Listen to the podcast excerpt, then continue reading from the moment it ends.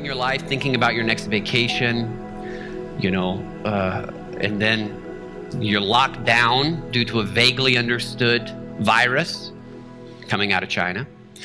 One day you walk into the office on a Monday thinking about how you're going to navigate the corporate structure you're in, and then you're clearing your desk out on a Friday. One day you think you're completely healthy, you go in for a normal scan, and they discover cancer. There are seasons in our lives where we are just plugging along as if everything is normal, or we're expecting an incredibly fruitful or joyful season, and then something derails it in some way. And we're never the same afterwards. Many of us have had those happen multiple times in our lives, whether through a tragic loss or a loss of health or a, a trauma that we've experienced. But there's also subtler versions of this ways that shift our thinking, ways that shift our expectations. And one of those for me that I've never really talked to you all about too much was my time in seminary. I thought I was going to have a wonderful time in seminary. As some of you know, I'm kind of a nerd. So I thought, ah, a season where I have a scholarship to go and read and think about our Lord and prepare for ministry. This is going to be wonderful. And there were aspects of it that were wonderful. I learned a few languages along the way. I did have more time to read than I'm assuming I will ever have again. Hopefully, maybe one day when I retire, if that ever happens. But I got so much time to read and be surrounded by wonderful people. I, to this day, have wonderful friends that I keep in touch with through my time in seminary. But I will say that when I look back on those years, it's always punctuated by grief because about one to two years out of seminary, so many of my friends that I thought were going to be walking alongside me in ministry for the rest of our lives had walked away from the call of ministry, had walked away from the church, and had walked away from our Lord. And, you know, I, I noticed a pretty typical pattern, a pattern that's almost formulaic um, in fact, I talked to a number of pastors about the sermon I'll be preaching today because it's a rather personal sermon for me. And they said, You need to preach it because it's what we see, rinse and repeat on a continual basis. Here's what happened to my friends. Many of them were in ministry because there was something about the church they were frustrated by. Something that had happened in the church that let them down or harmed them. So they wanted to go fix it. So they wanted to be in ministry. Well, that's probably that's a very bad reason to go be in ministry, by the way. Um, but then what happened was they began to focus their energy and their attention on the thing about the church that stirred up resentment in their heart. And then that resentment led to shame of the church for a way that they had felt wronged or let down personally, or how the church had let the community down or the world down.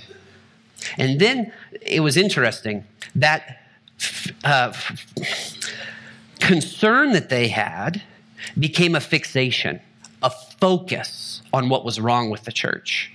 And that focus on how God's people have let them down and let the world down led to an ever increasing shame to be associated with other Christians, a shame to be associated with the church, and over time, ashamed to be associated with Jesus Christ. How many of us have experienced this in our own lives? People that we loved who pointed out a true flaw in the church, but became focused and fixated on it.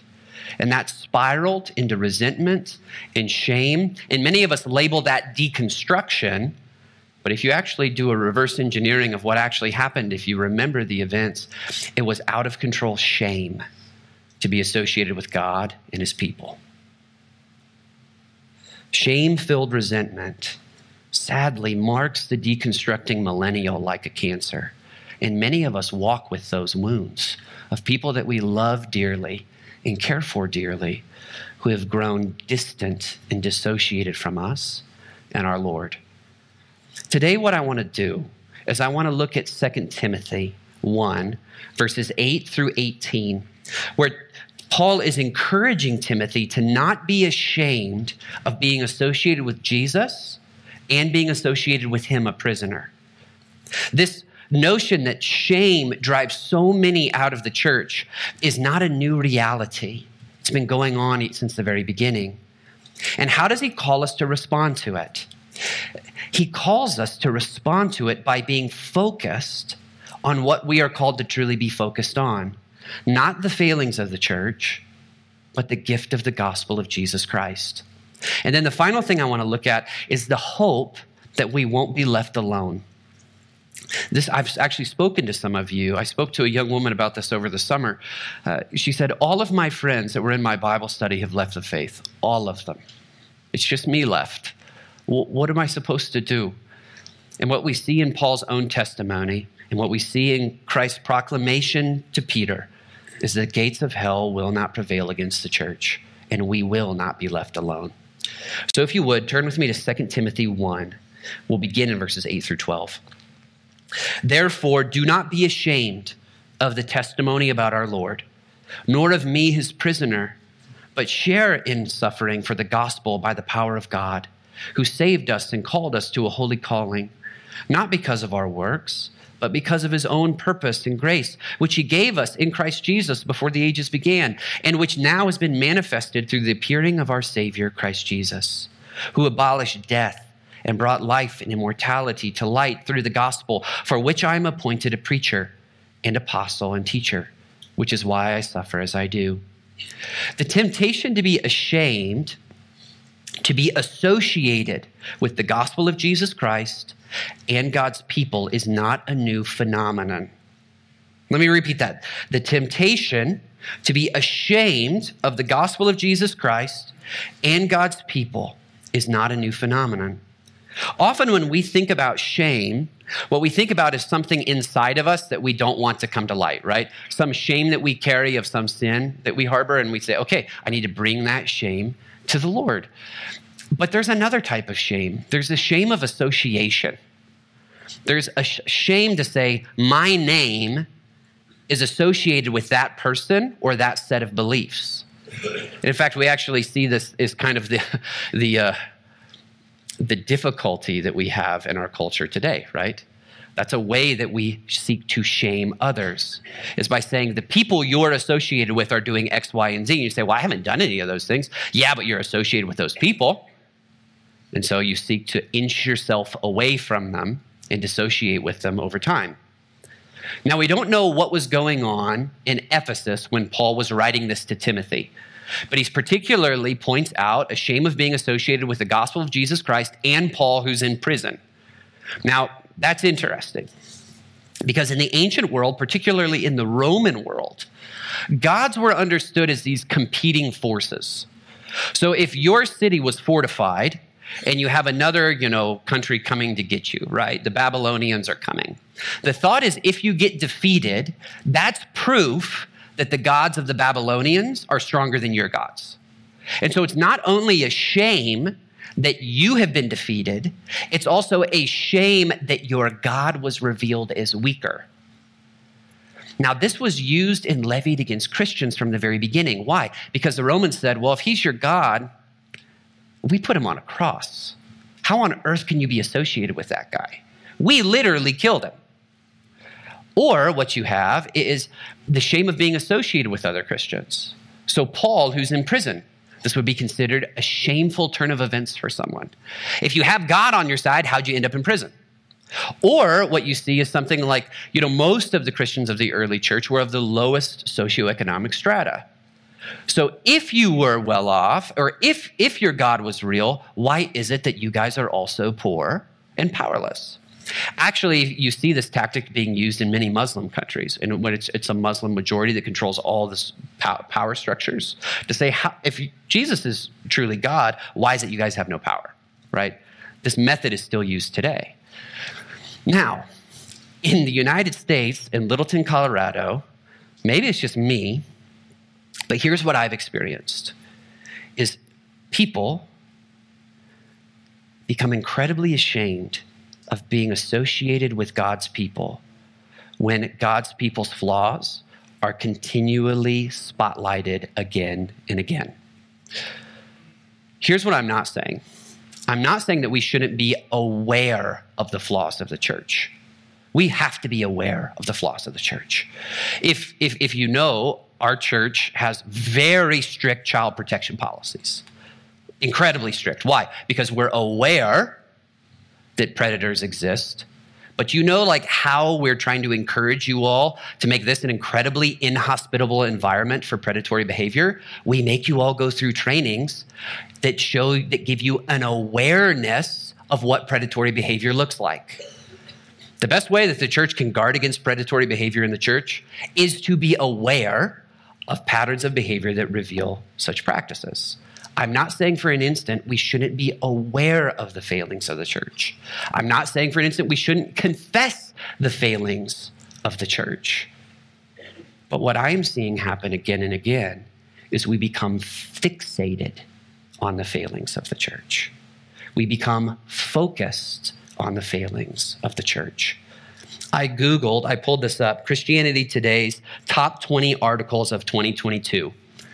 Would you guess how many are bad news about the church? 11. If that's not focused, I don't know what is. I recently unsubscribed from a journal that I used to love to read. Uh, many of my favorite theologians write for it. Do you know why I unsubscribed to it? I got tired of reading yet another article about the dangers of Marxism and woke ideology invading the church. That's all they could talk about. Or let's be honest, what we see going on in CT is all they can talk about is the dangers of people that support Donald Trump.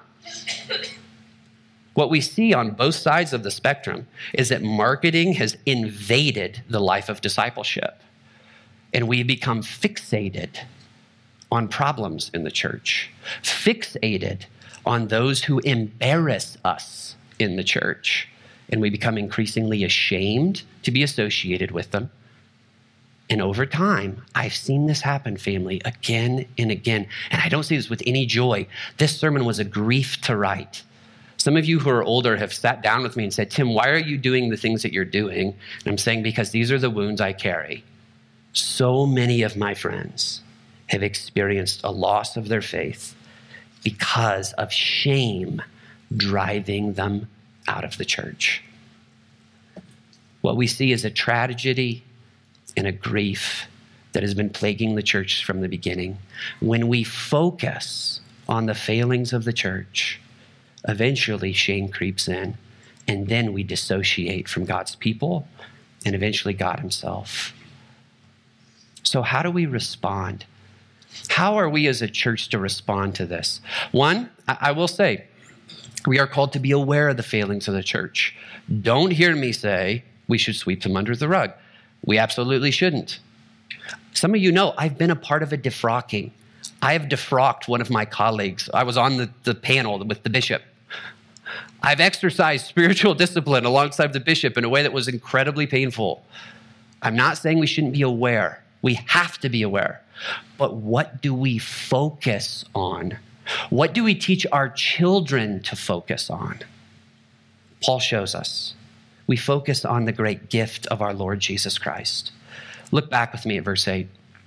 Therefore, do not be ashamed of the testimony about our Lord, nor of me, his prisoner but share in suffering for the gospel by the power of God, who saved us and called us to a holy calling, not because of our works, but because of his own purpose and grace, which he gave us in Christ Jesus before the ages began.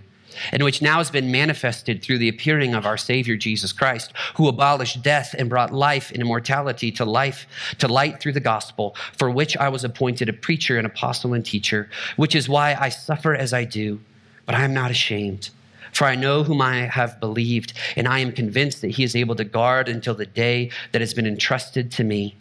Follow the pattern of sound words that you have heard from me in the faith and love that are in Christ Jesus by the Holy Spirit who dwells in us. Guard the good deposit entrusted to you. What does Paul encourage him to look to? He encourages him in verse 9 to look to the one who saved us and called us to a holy calling. Family, if the church loses sight of this primary word, that we are a people who have been saved, We are a people who could not liberate ourselves, who could not find our way out of this mire that we have been stuck in, who could not liberate ourselves from the slavery and bondage of sin, and yet God chose to save us. We are a people who do not stand with any capacity uh, to ha- issue these wild critiques of the world. We are a people that were so helpless that we had needed salvation for ourselves. That's the heart of what we focus on. He goes on in verse 9 to qualify this it's not because of our works.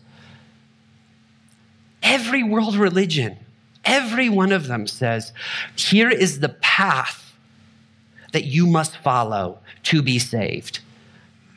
And the Christian religion says, take a good long look at yourself. If God is true holiness, perfect holiness, there is no path for you to get there in your own works.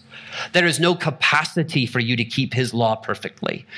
If it is by definition perfect, there is no room for error. And if there's no room for error, we are all in a desperate place and absolutely incapable of working our way back to God.